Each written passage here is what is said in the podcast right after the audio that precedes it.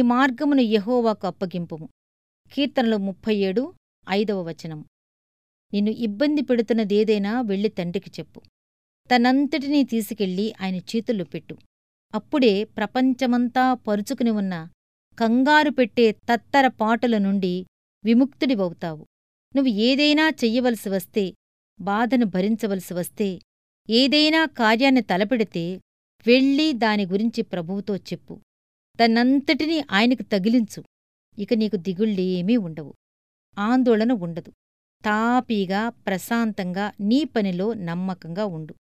నీ కార్యభారాన్ని ఆయనమీద పడై నీ దిగుళ్ళన్నింటినీ నిన్ను కూడా చాపలాగా చుట్టి నీ దేవుని వీపుమీద వెయ్యి.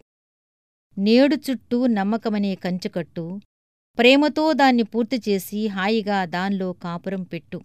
రేపు వైపు చూడకు కన్నెత్తి రేపే ఇస్తాడు దేవుడు రేపుని జయించే కత్తి.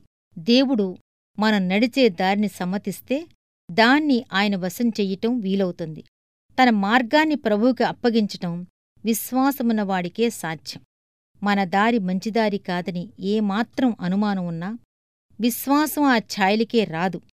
ఆయన చేతిలో పెట్టడమన్నది ఒక్కసారి జరిగి చేతులు దులిపేసుకునేది కాదు. ఇది ఎప్పుడూ సాగే తతంగం.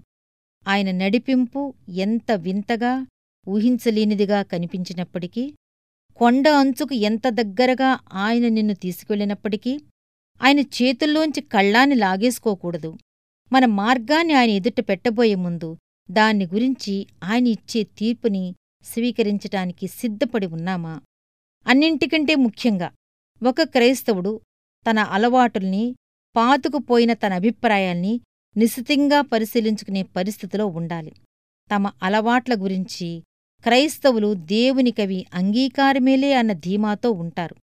కొందరు క్రైస్తవులు ఎందుకంత భయం భయంగా ఉంటారు? సమాధానం స్పష్టం.